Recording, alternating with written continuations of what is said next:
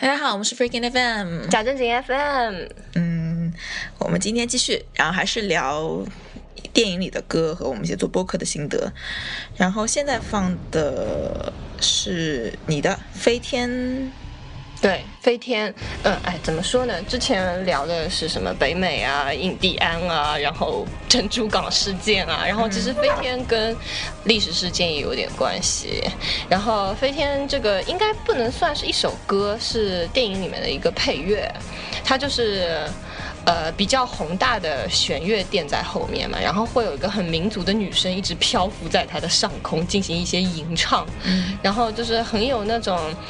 它这是一部那个日本片子的那个配乐嘛，是叫《浪客剑心》嘛？讲什么的？呃，《浪客剑心》其实就是讲，就是幕府时代幕末的时候，一直到明治维新。哎呀，感觉又是历史事件。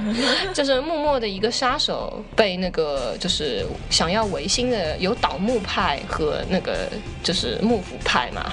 倒幕派就是支持明治维新的那帮子人，然后就雇佣了这些杀手，然后去战斗。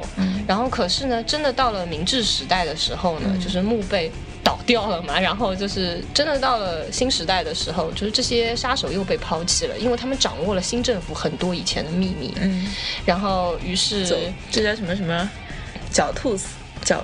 小兔子走狗烹，对，就是就面临这个问题，于是他们就被政府封杀，甚至有可能默默的就干掉这样子。然后就是剑心呢，就是当中一个非常有有名的就杀手嘛。然后他就是自己放下屠刀，立地成佛这样子。他是当时最有名、最厉害的杀手。他就是想忘却这段事情，就好好生活这样子。然后可是呢，就是当时被迫害的另外一个杀手呢，就是。他非常不甘愿，就是说我为你做了这么多事，这样子却要被你迫害，于是就顶着他的旗号，在和平年代到处闹事。继续杀人这样子，于是逼迫着他，就是要再次出山，然后把那个人给干掉，因为只有他有这个能力啦。其实就是讲这样的事情。呃，它是一个就是其实是动漫真改成真人版的一个电影，但是它就是也借鉴了当时的那个时代发展的那个故事的轨迹嘛。然后其实整个电影就是说，它不像战争片啊，就觉得紧张啊什么的，但是它就是会感觉到就是那个时候幕府时代就是。是和明治时代那个冲突感很强，嗯，就是他两派的斗争很厉害，然后各种余党啊什么，就是就有一种危机四伏，但是你又不知道什么时候它就会爆发一下，给和平年代造成一些什么冲击。然后它这个乐曲就是说，它一共有三部曲，这个电影一共有三部，它这个乐曲就是一直在三部里面来回穿梭，就是已经到了快要滥用的这种程度。但是每次它出现，你都会觉得它恰如。其分的把那种危机四伏的那种感觉给弄出来了。那个女生，我就觉得最厉害的就是她那种，她那种女生是很不是空灵，我觉得她是一种漂浮在上空的那种，但是她不空，她只是飘在上面，很扎实的一个声音。她有一种怎么说叫？叫那种有种和平和危机这种就是在缠绕的那种感觉。就虽然到了新时代，可是这种默默的那些余党就是还在就是造孽啊，这样子就是会有这种感觉。反正会觉得看电影的时候，这个乐曲就帮助了你，就是推进这个感情里面。有可能你对那个历史不是很了解的情况下，嗯，懂你意思了。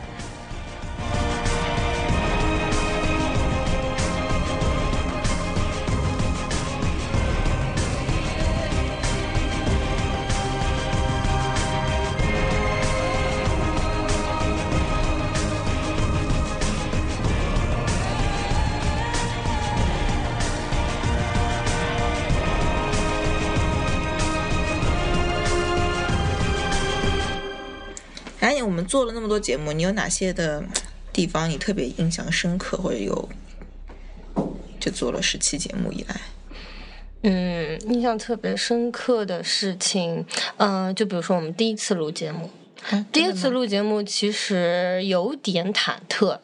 因为你录了之后，你放上去，你不知道，哎呀，你会很担心啊。第一 次，第一次会不会有人听呢？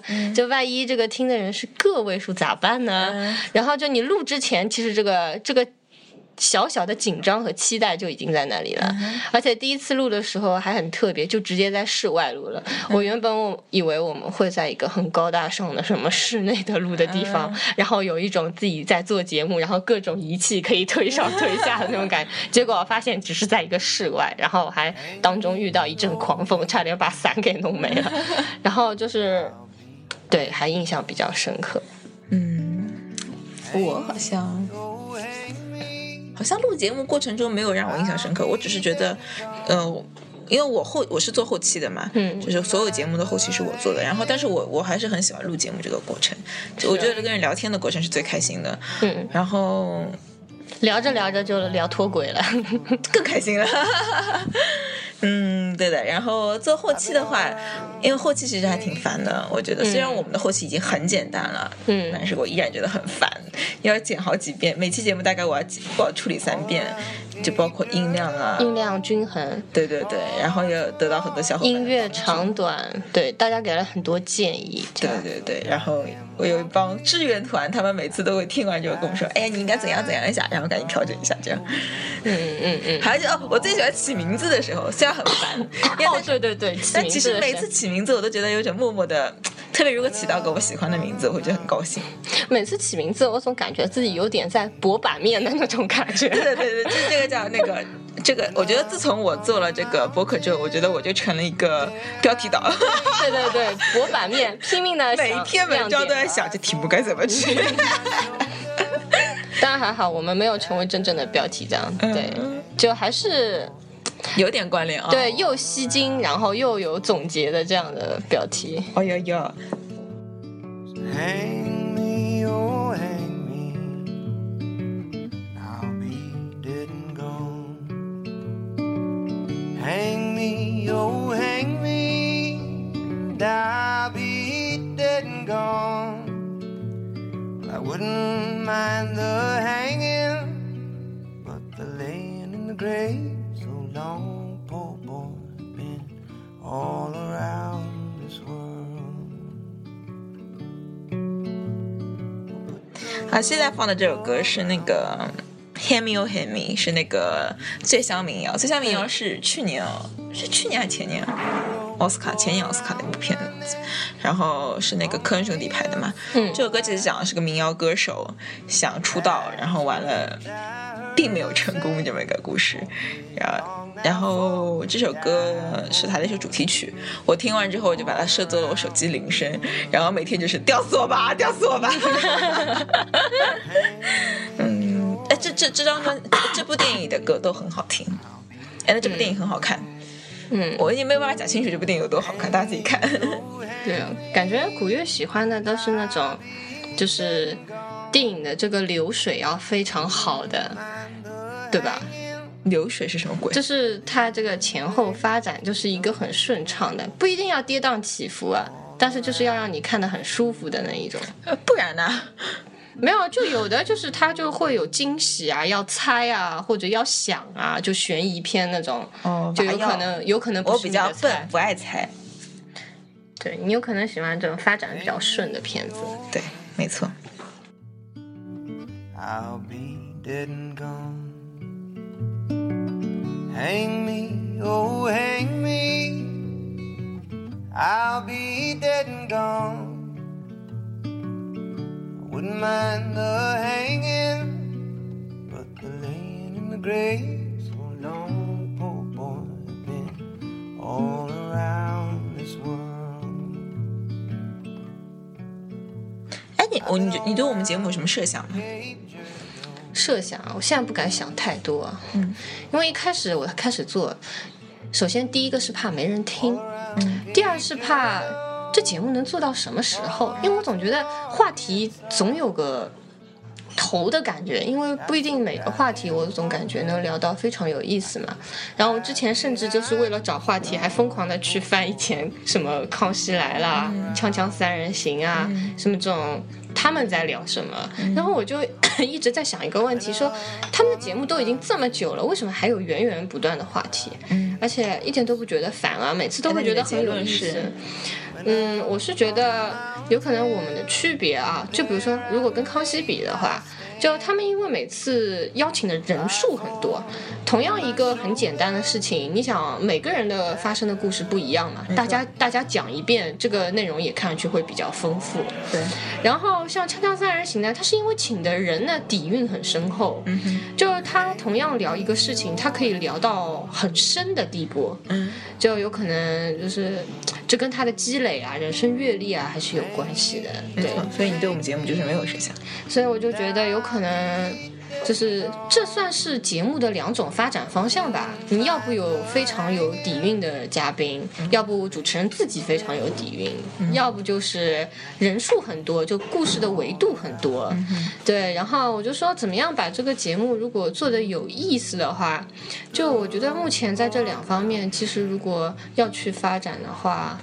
感觉还挺有限的，应该说，然后所以说能做的就是开创我们的第三维度，然后就说就比较个性化的一个一个博客吧，我觉得就是主要还是讲自己的感官之类的，就有可能不太去强求说在短时间内达到一个比较。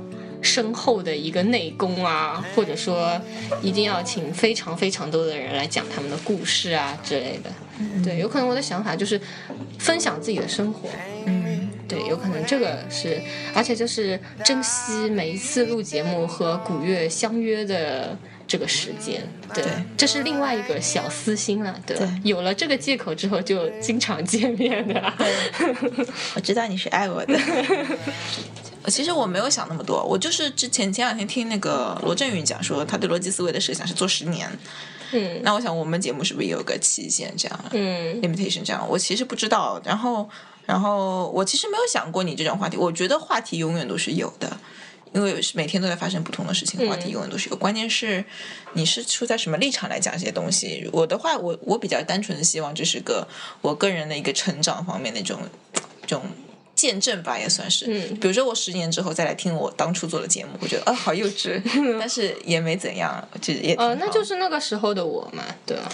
对，然后如果我节目能做十年，可能我我的维度又不一样，这也很好嘛。因为十年之后可能发生的事情大家都不知道，嗯，对吧倒也是。就这是个这是个成长的伴随品这这种感觉而已。所以而且播客其实是个很小众的群体，我嗯其实没有想过很多人能够听到这样，只是很单纯的就是好玩而已这样子。嗯，而且我觉得好像做了这个东西之后，就周围的朋友就是变成了一种新的了解我的方式。嗯，是吗？对，就是有可能有些朋友因为你多晒点自拍就可以了。不要那么肤浅。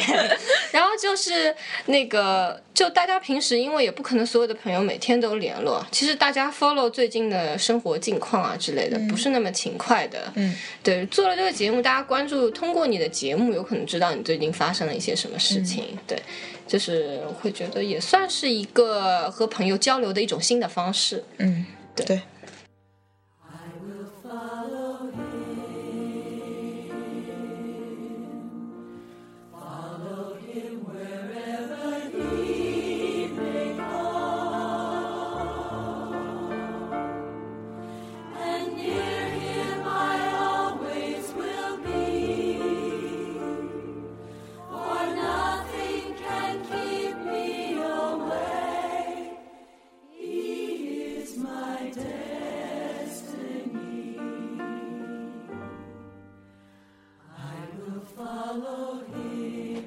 现在的歌是那个 I will follow him。 对，《I Follow Him》，哎呀，终于跳脱了历史战争的那个轨道了。嗯，《I Follow Him》这首，呃，是那个应该也算是音乐类型的电影，可是它的背景呢，就不像你前面介绍的、之前介绍的，比如说像《Once》之类的，非常有艺术气质的这样的电影了。就是它是《修女也疯狂一》里面的一首歌，然后它这个故事呢，其实就是一个，呃，本来在那个小酒馆里面非常有名的一个就是酒吧歌手这样子。然后他就是目睹了在酒吧里面发生的一起命案，然后他作为一个很关键的证人，然后因为要保护他，所以把他安插在修女修道院里面当修女。然后呢，就是因为你知道那个小酒馆的那个女歌手和那些修女的生活非常不一样，她就是于是就出了很多岔子，闹出了很多笑话，甚至有人认为她不尊重上帝啊之类的。然后当时他们的修道院遇到一个很麻烦的问题，就是很少人来这个修道院里面做礼拜。然后为什么呢？就是因为他们的唱诗班太烂。然后她是一个女歌手嘛，她就是有想办法想要改造那个唱诗班，所以《修女也疯狂》那个故事其实就是讲的一个女歌手怎么样去改造那个唱诗班的群体。呃，就是我记得以前这部电影应该是我以前加入学校合唱团的时候启蒙的第一部电影。就它里面有就是比如说，其实那些修女们本身的个人的唱歌的特长其实都挺不一样，但是她们没有挖掘出来，也没有正常的发声方式这样子。然后那个女歌手呢，就教他们怎么样挖掘自己的歌唱的特色，然后坐实他们的基本功，然后把这个唱诗班就是说。就是变成了一个非常活泼的一个唱诗班，就是大家一般就是如果有信基督教的同学的话，他们去做礼拜，一般听到的唱诗班就是福音歌唱，非常平缓的、敬重的、虔诚的那样的歌声。然后，可是你在《修女也疯狂》里面，你会发现，哎，他把一些就是 Billboard 的榜单上的一些。就是那种流行的，当时那种六六十年代吧，那种流行摇滚、老摇滚、old rock 那种东西，然后和那个福音歌唱的那个结合起来，I will follow him，其实就是 follow God 嘛，就跟着上帝走，永远跟着上帝走。然后他把这首歌改成一种摇滚版本，然后当时在那个那个修道院那里面就是进行演唱，然后就本来就是。没什么人来听的，经过他改造之后，那个唱诗班就焕然一新，有很多人来听他歌唱这样子。嗯，对，这部电影还是很有意思，里面还有很多一些其他的歌。如果想了解就是怎么发我觉声，得，我觉得唱，有个人跟我说这部电影的歌很好听，我一般都会去看这部电影。嗯，对，它其实也是一个音乐类型的电影，但是它就是背景不太一样。嗯它是一个就是特别是想要知道怎么样掌握自己的特色，怎么发声啊，就是这样的去看这样的电影会比较好。Away from the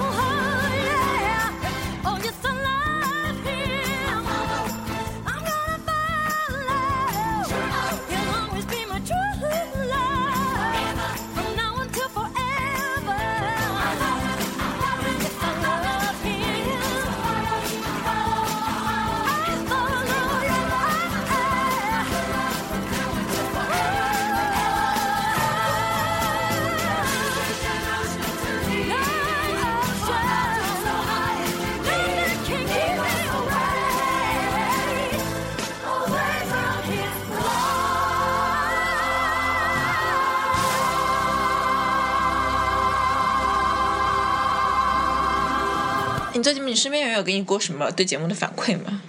有，就是，嗯、我最近呃有些朋友，他们比较喜欢就是一个人的那种脱口秀的那些朋友就是有可能他们毕竟一个人脱口秀那种都是怎么说，会有些积累和底蕴的人做的嘛。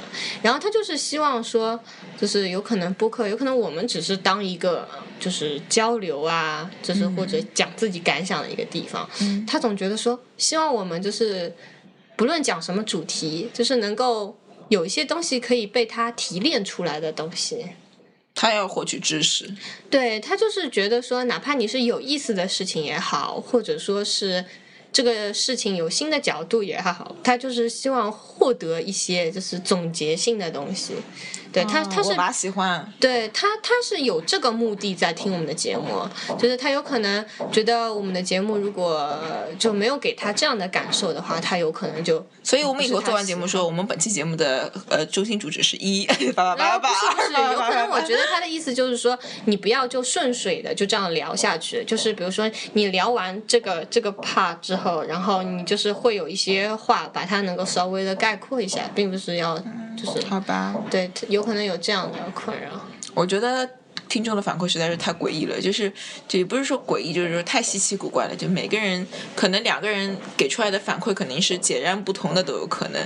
然后，所以我我听到后面的唯一感想就是，我不要管，我管我自己做好就行了。呃，因为毕竟听众的声音就是很多嘛，就是因为每个人感兴趣的点不太一样，所以我后来就觉得说啊，don't care，然后对，你就不要管了，就反正每期节目总总有人说好，有人说不好，有人喜欢，有人不喜欢，不要管他了，你就自己高兴就对，就包括之前刚刚做的时候，就是会有一些试听嘛，就嗯给周围的一些朋友听。有的人说语速太快，有的人说就完全可以接受啊，这样这样节目的节奏挺好的呀。你说的太对，有的人说你如果说的太慢，我反而会睡着，我就注意力就飘出去了嘛。对，对，然后然后我就觉得啊，那那就这样吧。那讲到底，我们也没有任何商业性目的，我们也，我们也只是这种自我的娱乐而已。对，我们就是找乐子。对对对找乐子，所以我们也不管大家这些事情了。对，然后但是也会有遇到人说不理解，然后就说，因为毕竟首先这个形式比较新，就像你说的，也是一个比较小众的一个东西。就之前就如果小时候有那些听广播习惯的，就是我的一些朋友嘛，他们反而很关注我去做这个事情，他们就会觉得，哎，你有自己的广播，会有这样的感觉，然后就就是各种台在后面 follow 我啊，然后就是还会跟我说，哎，这个我觉得很有意思，什么什么之类。但是相反的，就是会有另外一种声音说，啊，你们好有空哦，居然还去搞这种东西。对对对，我听到一个最多的就说明你工作量不饱和。啊，笑死了啊！但是，但是我虽然这么讲，我们还是很希望大家跟我们互动。就是每次看到微信里面有人给我们留言，我们还很高兴。虽然这个人我认识，但我还是很高兴，我会很高兴跟他回复这样。对，我会为了觉得说自己拓展了另外一种和你交流的方式，我觉，得好开心对，。虽然你可以给我微信，但是我可以在公众号后面回复你，这样感觉很屌，就很高兴。还希望大家给我们留言，因为其实。就你你们虽然你们讲的东西我们说不 care，我们还是在采取在那，我们也有在慢慢的会反思。对，我还我我们我们会做得更好，我们希望我们做得更好，希望大家给我们不停的提意见，哪怕吐槽都可以，对吧？嗯，嗯，哎，现在放的歌是那个《甜蜜蜜》，嗯，《甜蜜蜜》是我今年今年年初不是陈可辛这电影不是有出是映了吗？公映，对我看了两其实以前没有公映过。对对，以前没公映过，看了两遍，我觉得真的拍的很好。嗯，又是你喜欢的那种。对对，我喜欢的这种，对我给了五星好评。对这个电影就不多说了，大家也很清楚，也很有名。如果没看过就去看一遍，看过也看过就看过了呗，哎，反正所以在《甜蜜蜜》这部电影里面的《甜蜜蜜》这首歌是谁的版本？呃，当中张曼玉有清唱一段，然后结束的时候是用的是黎明唱版本。嗯，对，所以你是爱这部电影还是爱这首歌？爱这部电影，那对。这首歌是这部电影的一个主旋律，就也不是主旋律。呃，这首歌这部电影里面的歌其实并不出彩，但是《甜蜜蜜》这首歌因为在这部电影显得非常的 special，然后看完之后会一直唱唱唱唱，自己默默唱。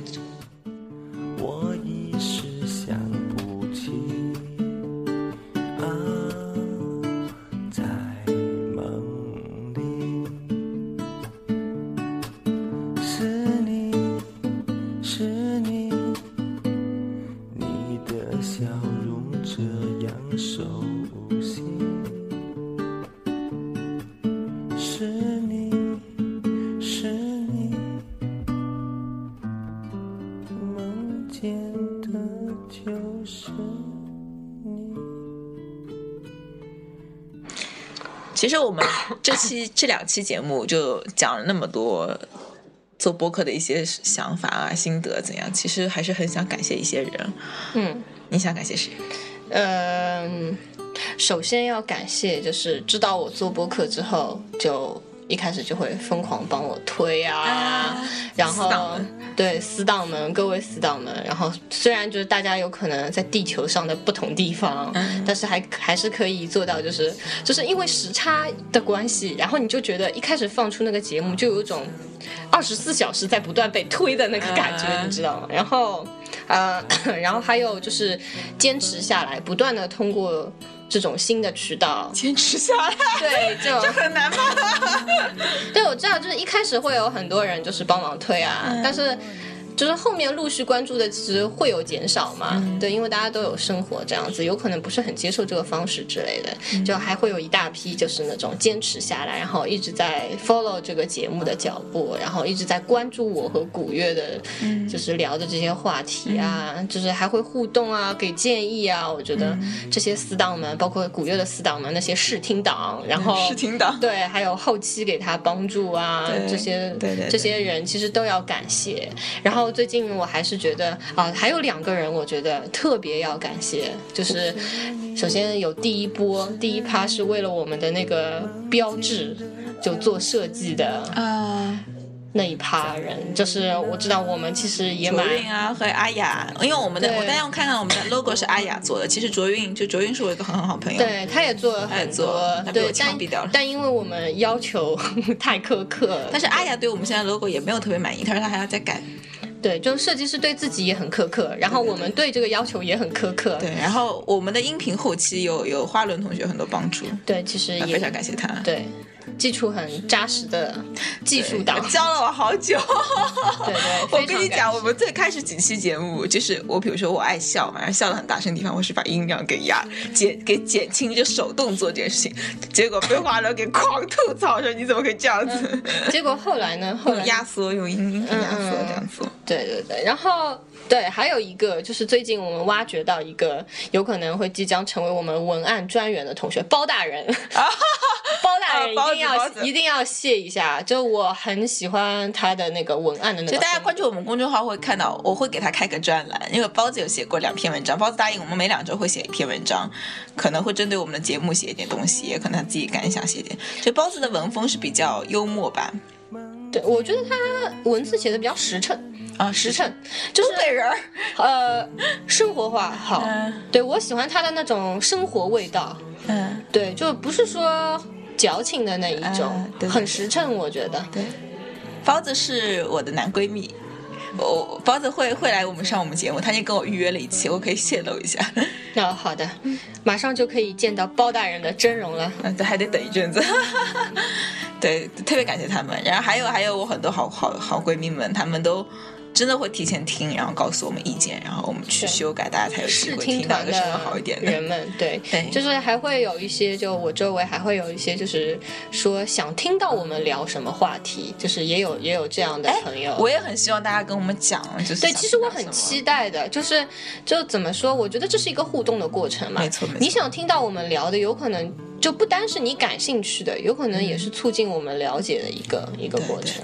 对对所以如果有你希望我们聊的话题，或者你希望来当嘉宾啊，来聊一些什么，都可以通过公众号告诉我们。嗯，看见的就是你，在哪里？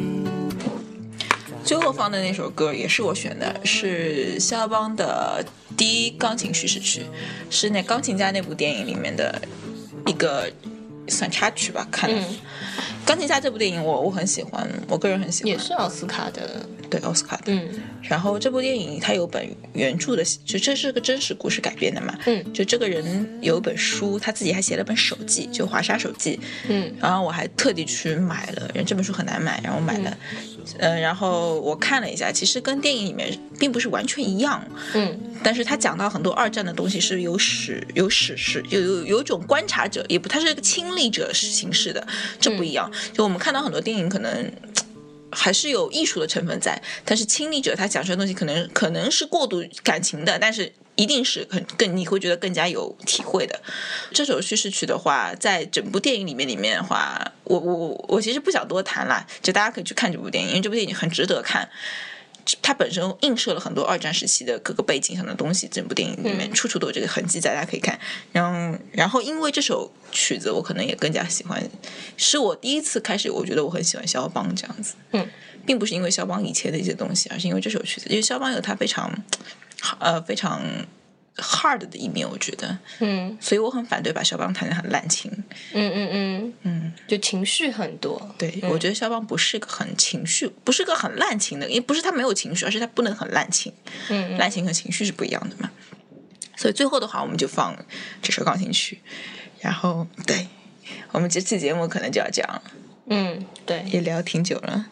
嗯，非常感谢大家，我们两期节目回顾了那么多事情，非常感谢大家对我们的支持。对非常谢谢大家。么么哒拜拜。拜拜。